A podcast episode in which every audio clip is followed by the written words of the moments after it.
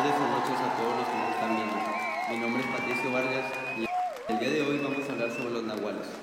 Estas criaturas son de origen mexicano, específicamente en el estado de Tlaxcala. En el programa de hoy estaremos escuchando las experiencias u opiniones de algunos mexicanos respecto al tema. Hola, mi nombre es Alison y antes de empezar con las experiencias que han vivido algunas personas, les voy a explicar un poco de lo que es un nahual. Un nahual es un brujo que se transforma en cualquier animal y este tiene una función protectora, pues cada uno de estos vigila la vida de los individuos de los cuales son el alter ego.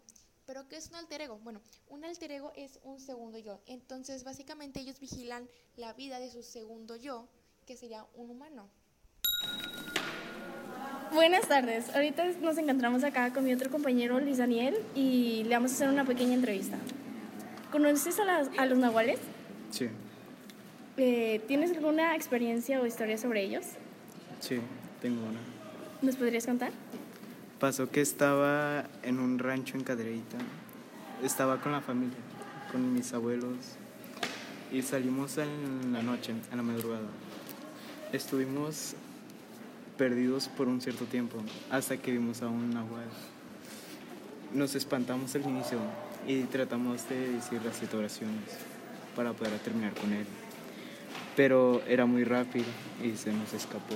Desde ese día lo hemos estado buscando y ha hecho maldades en pues donde estamos, ¿verdad? Y es lo que nos ha pasado. Muy bien, muchas gracias por tu participación. Una pequeña entrevista sobre los nahuales. ¿Conoces a los nahuales? Sí. ¿Tienes alguna historia o experiencia sobre ellos?